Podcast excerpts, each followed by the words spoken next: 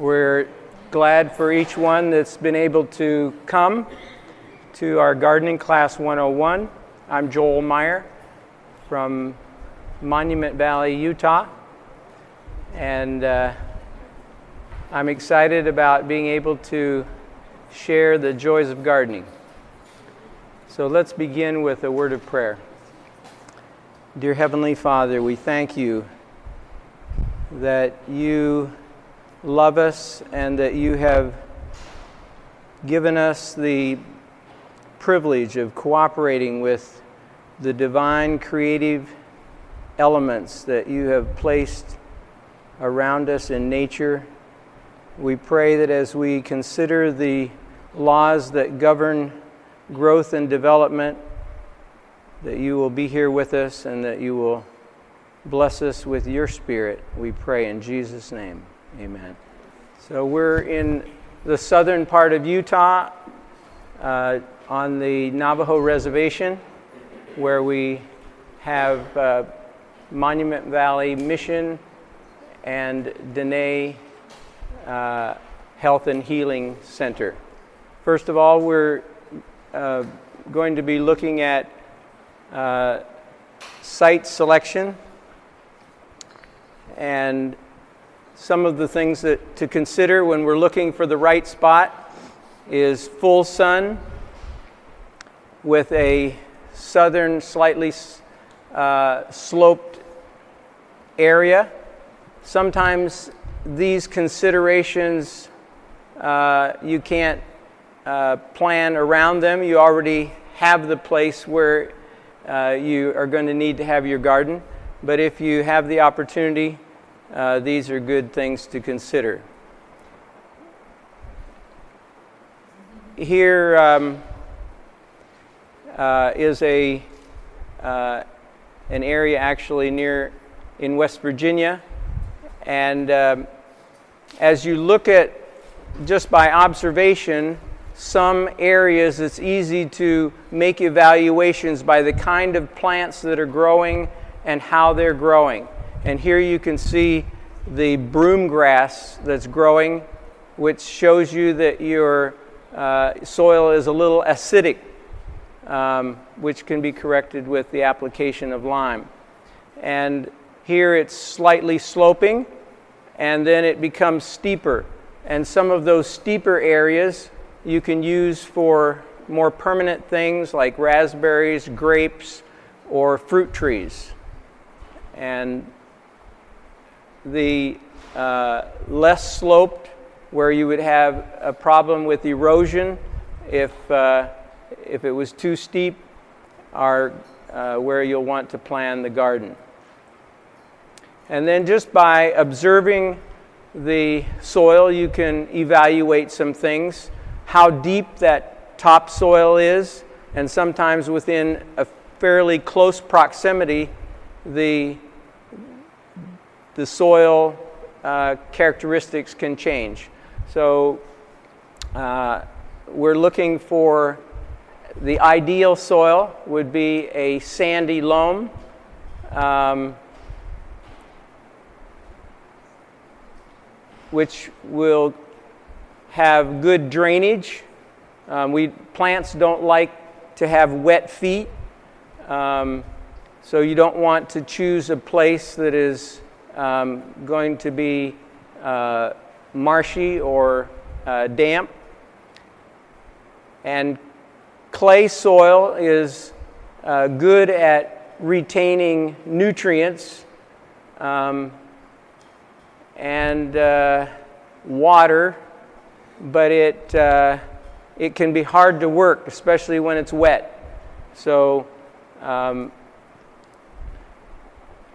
and here is just a, a picture that shows a, a damp spot you want to avoid where it's going to be continually wet.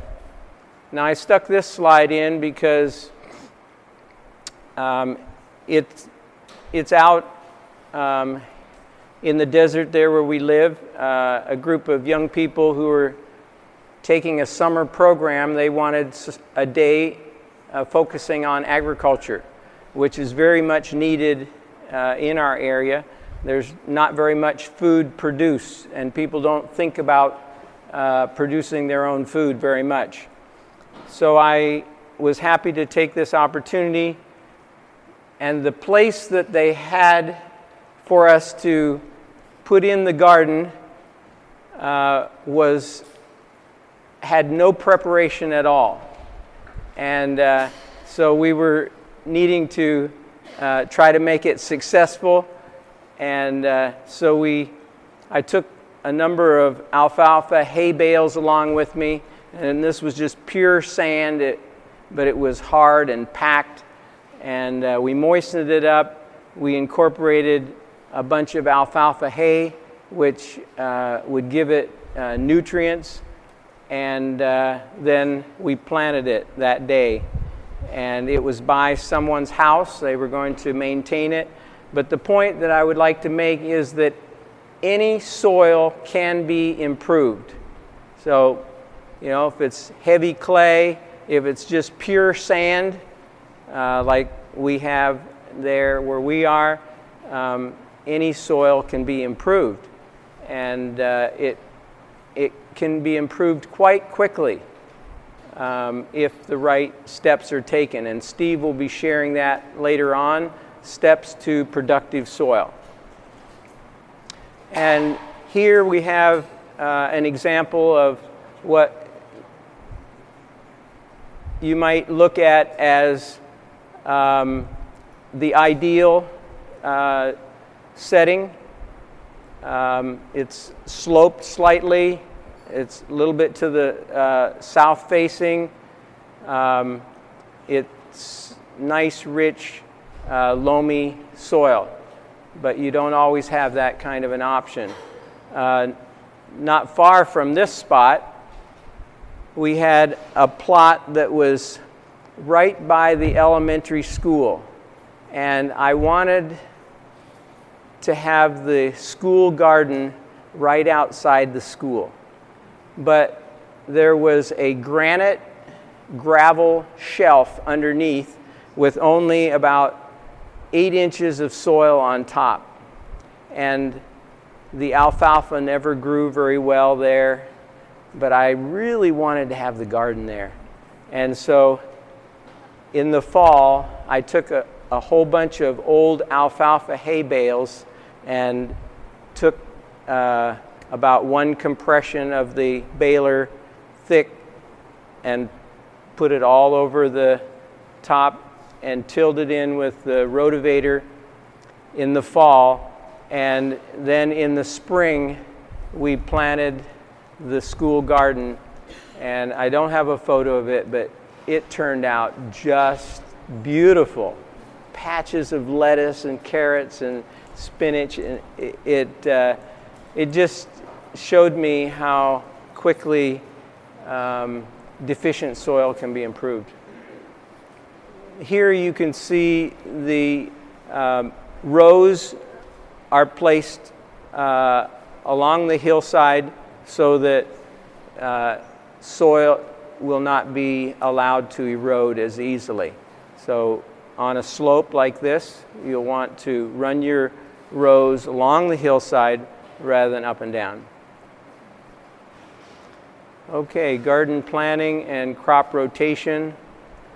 Um, you'll want to measure your garden plot and uh, lay it out to scale. You can use some graph paper. Um, but having a plan ahead of time is really important so that you can think it through carefully and know what you're going to do because timing is very important with agriculture. And when it's time to uh, begin the early things, you don't want to be trying to figure out then what you're going to do. So when the snow is flying and it's cold winter days, it's a great time to get out the seed catalogs, but to make your garden plan there by the fireplace and be able to have it all laid out ahead of time. And I think that it's uh, important when a person is getting started to not try to make it too big, especially if you're having to uh, make significant improvement to the soil. It's better to improve uh, very well a small area and intensively utilize it than to be trying to keep up with a large area and not be able to do a very good job of it. And it, it will save you a lot of work to just focus on a smaller area and enable it, to do very well than to make a too large a uh, uh, to try to undertake too large of an area. Um, and then we want to uh, group together the perennials like um, asparagus or strawberries, and I usually put them to the side. Um, and uh, any fruit trees, you can put those along the sides uh, so that they're um, out of the way of your regular annual plants.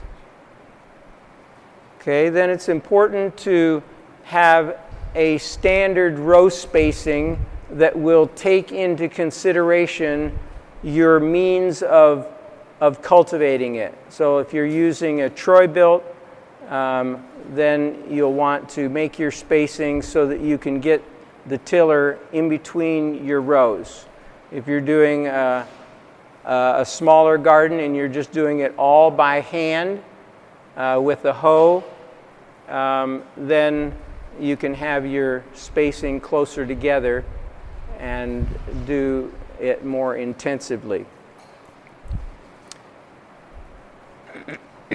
and then to keep in mind the, the need, if you have little critters you need to keep out, and uh, where your source of water supply is. So here you can see the these are apricot trees to the right, and uh, then the uh, bed of carrots. And uh, so you can plan to put some things that do uh, nicely in beds. We can put them in the beds and other things in the row spacing, which here we can see some of the things that that work well in, in beds like radishes, spinach, um, and uh, lettuce, um, carrots, beets, and a typical spacing uh, for the radish or spinach um, would be just uh, four inches um, and then for the um, carrots on a bed, we'll usually place them at uh, 10 to 12 inch spacing. Okay, the question is uh, about strawberries. I still place them off to the side so that they are out of the way for my main um, cultivation. But it's really up to you what works best for you. The crop rotation that we're going to talk about, look at here, is focusing on um, rotating the main annual plants. Um, but the uh, perennials, you still could look at um, rotating them, say, from side to side of your, of your garden. Um, so here you can see the, uh, the spacing on, um, on beds. Um, and then uh, for row spacing, um, for things like um, corn, and beans and cabbage um, to have uh, 30 inch rows and uh, to have your uh, things grouped together, especially like for corn, where um, it needs to have proper pollination. So you want to have them in a block so that the wind will enable the pollination to take uh, place nicely. Um, for things like asparagus, your tall peas, um, and for um, the squash, uh, that would be the summer squash. Um, a 60 inch row spacing works real nice. And then for your uh, vining things like um, the winter squash and uh, watermelon, those things, uh, a, a, wider spacing of like 160 inches works out real nicely. So here are um, the, the corn is grouped together. Uh, sweet potatoes uh, is a really nice uh, storage crop, and they're easy to grow. Um, and they're, they're just a really nice thing to be able to have in the wintertime to get lots of vitamin A. And here you can see also in planning your spot, it's nice to have it where it's, it's easily accessible to the house, where you can just step out the back door, um, if possible, where it's nearby. Okay, crop rotation is the practice of changing the location of crops in the garden from year to year. This is really important on the long haul for um, disease prevention and also to maintain uh, nutrient, uh, building up the nutrients of the soil. So, here are some uh, things that we want to keep in mind as we're uh, looking at uh, crop rotation. Uh, what are the soil and nutrient demands?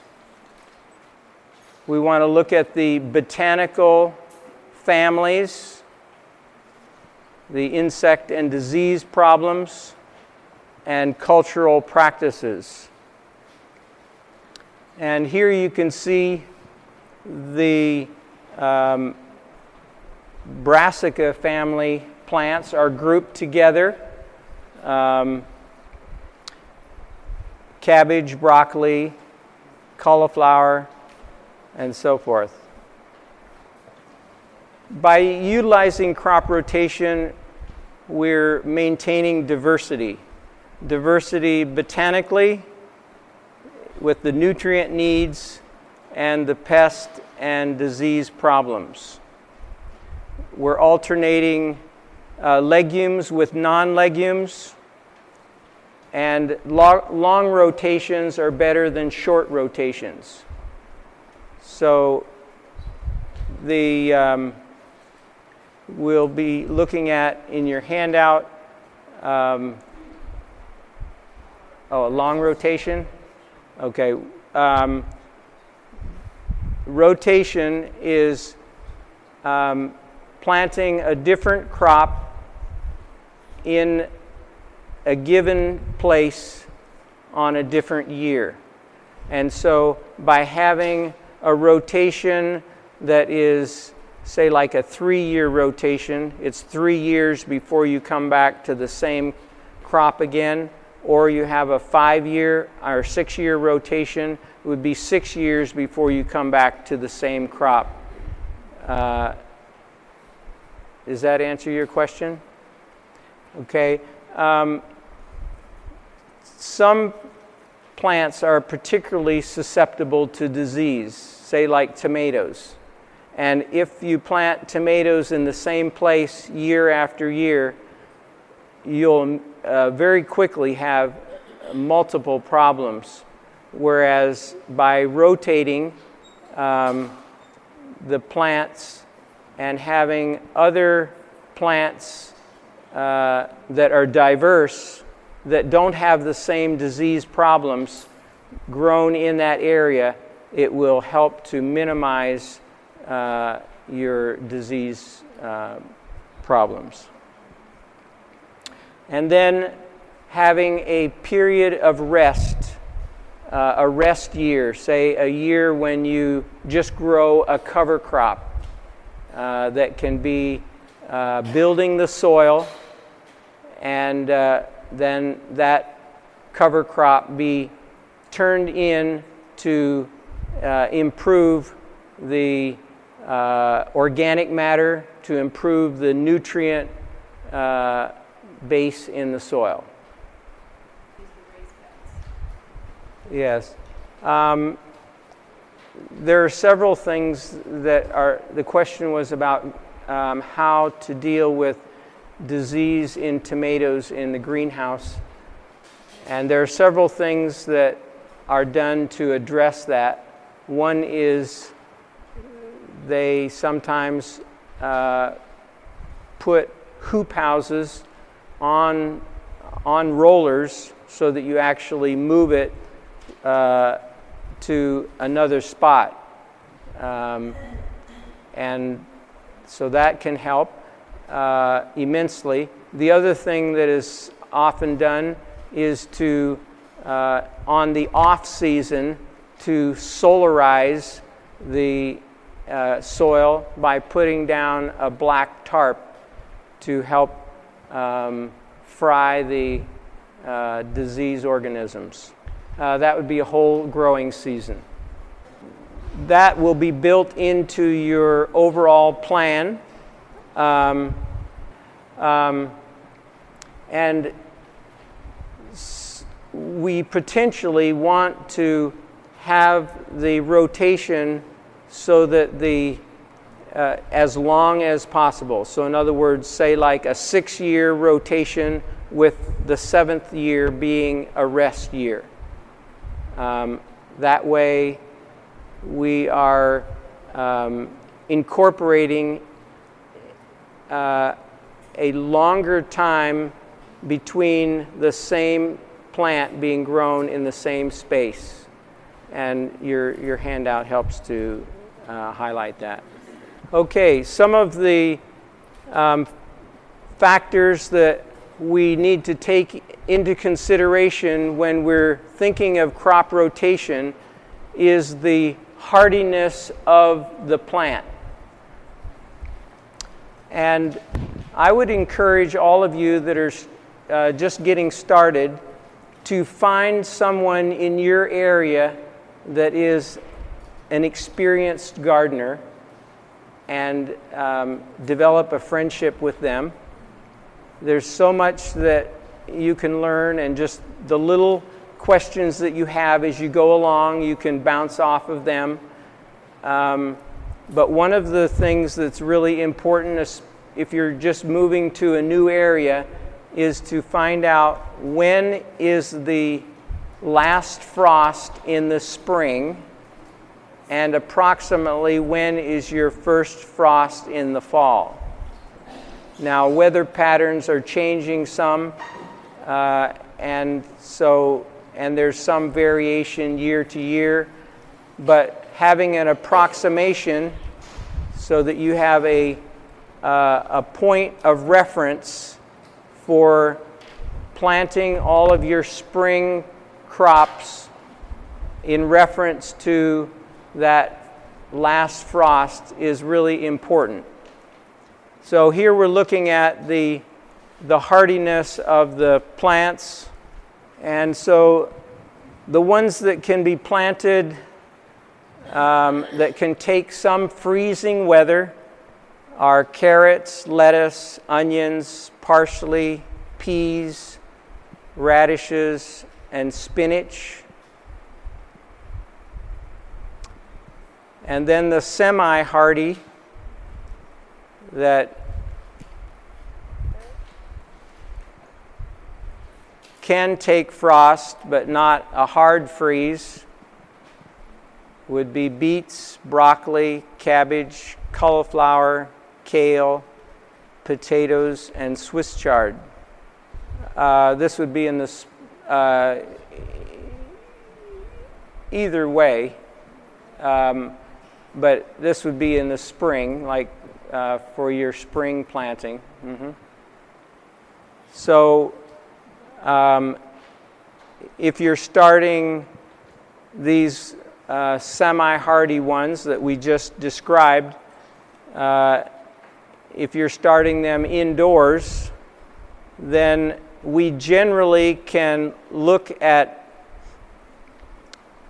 having them ready to set out approximately four weeks before uh, the last frost because they can take some, uh, some light uh, freezes.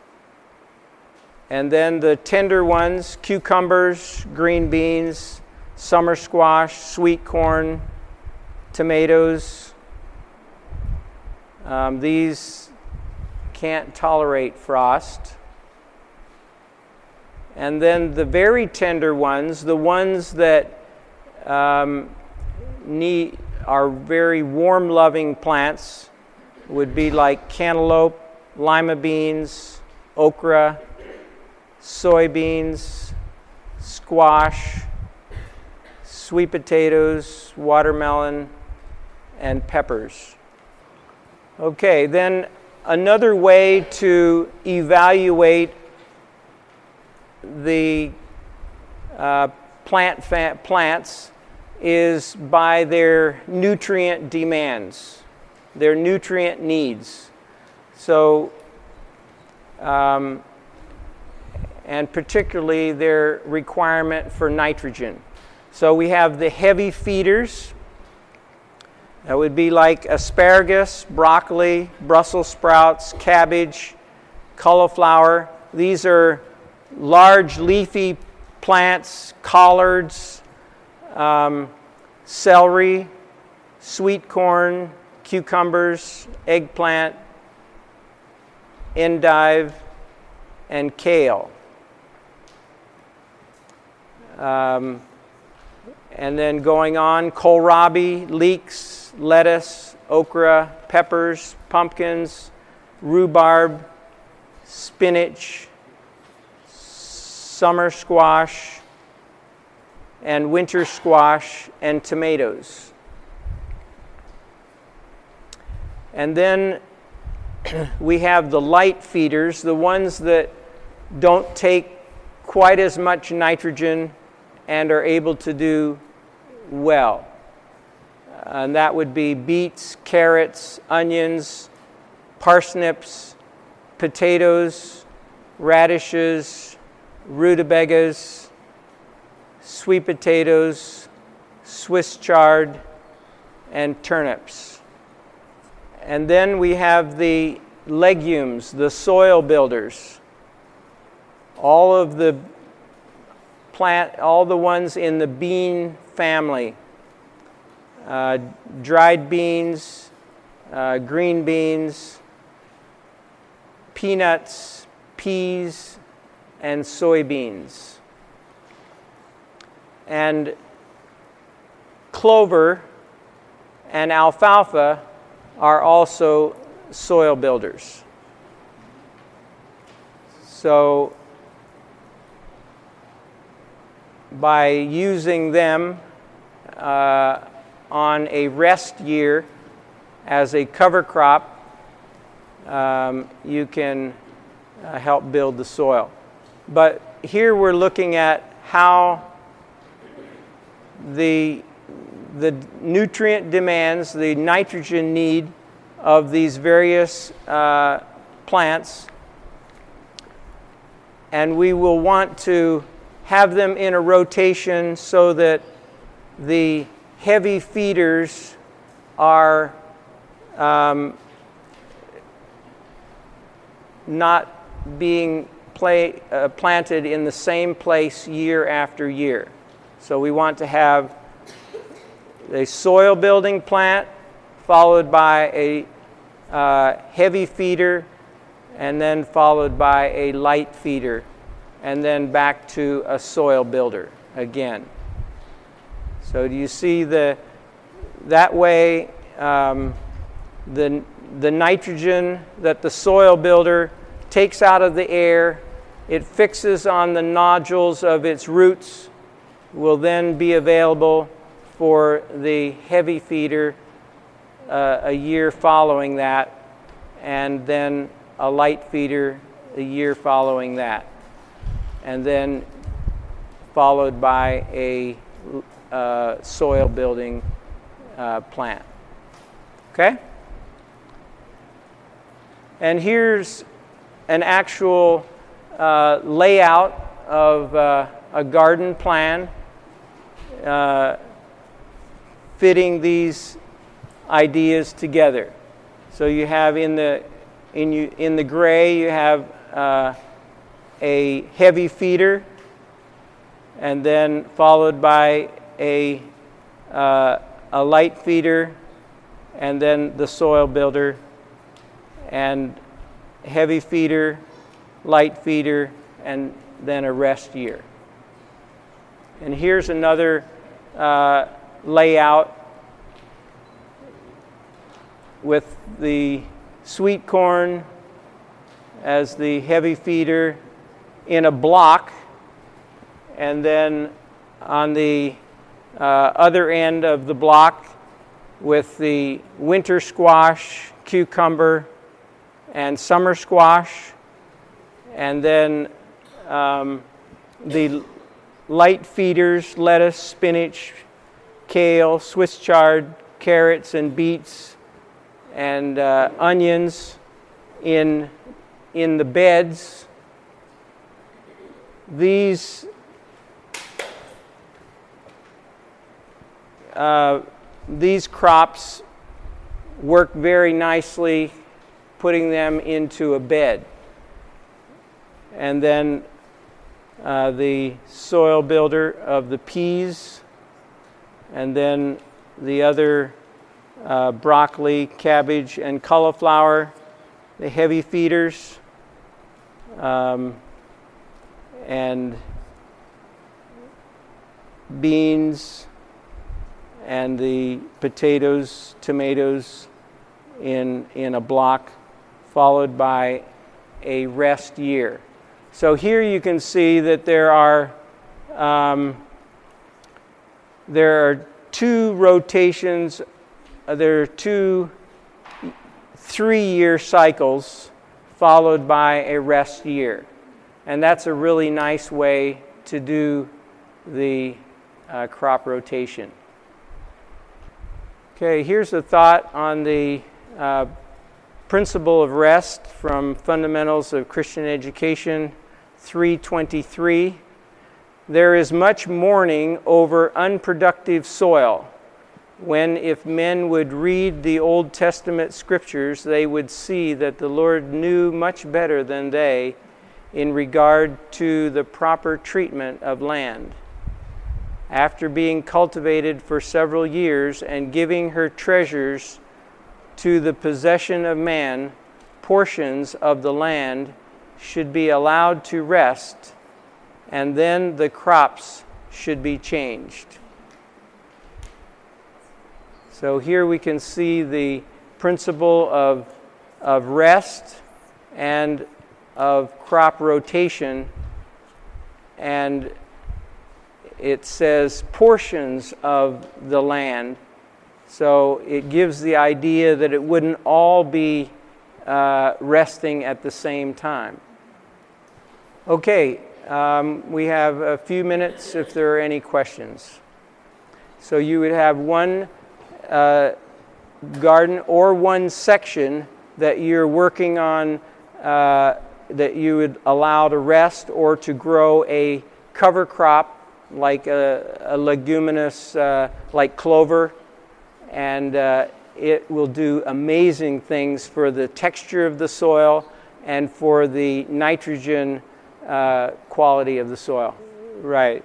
So this would move from year to year. So this section is uh, in the yellow is in the soil uh, building uh, phase, and then then the broccoli and cabbage and cauliflower would move to this section the following year, and the potatoes, and so you would move it up one each year. You have a rotation. Sometimes we'll do it based on plant families, and both of these are out of the nightshade family.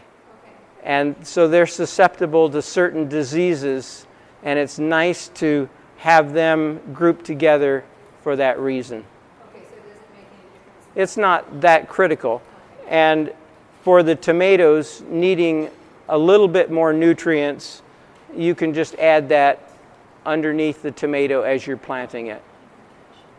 Um, yes. Uh, what would be considered a hard freeze? Well, anything under 32 degrees is going to um, damage the ones that we said can't handle frost. So, you know, if, if there's danger of frost, they have to be protected with something. So, it, depending on how hard the freeze is going to be, would depend how you might protect it. If it's just, you know, a couple degrees, then maybe a floating row cover would protect it. But um, if it's going to be harder, then, you know, hot caps are another way that we protect the early uh, plants that we set out. Okay, yes, it's better to have it covered uh, on a rest year than just sitting there, yes. If you look, the, the land is always trying to cover itself. So uh, it will grow weeds, it will do anything to be covered. So, but if we grow something that is uh, that is uh, building the soil, that would be great. Yes, there was one more question here. Okay, um, this would be um, this would be a one-year uh, plan, and uh, but we didn't really get into successive plantings. We'll talk about that in the next session. Um, so some of these beds uh, we, that where uh, we have crops that only take a shorter time, we can come in and plant successive plantings in there also. So, um, not necessarily but it could be. This media was brought to you by Audioverse, a website dedicated to spreading God's Word through free sermon audio and much more. If you would like to know more about Audioverse, or if you would like to listen to more sermons, please visit www.audioverse.org.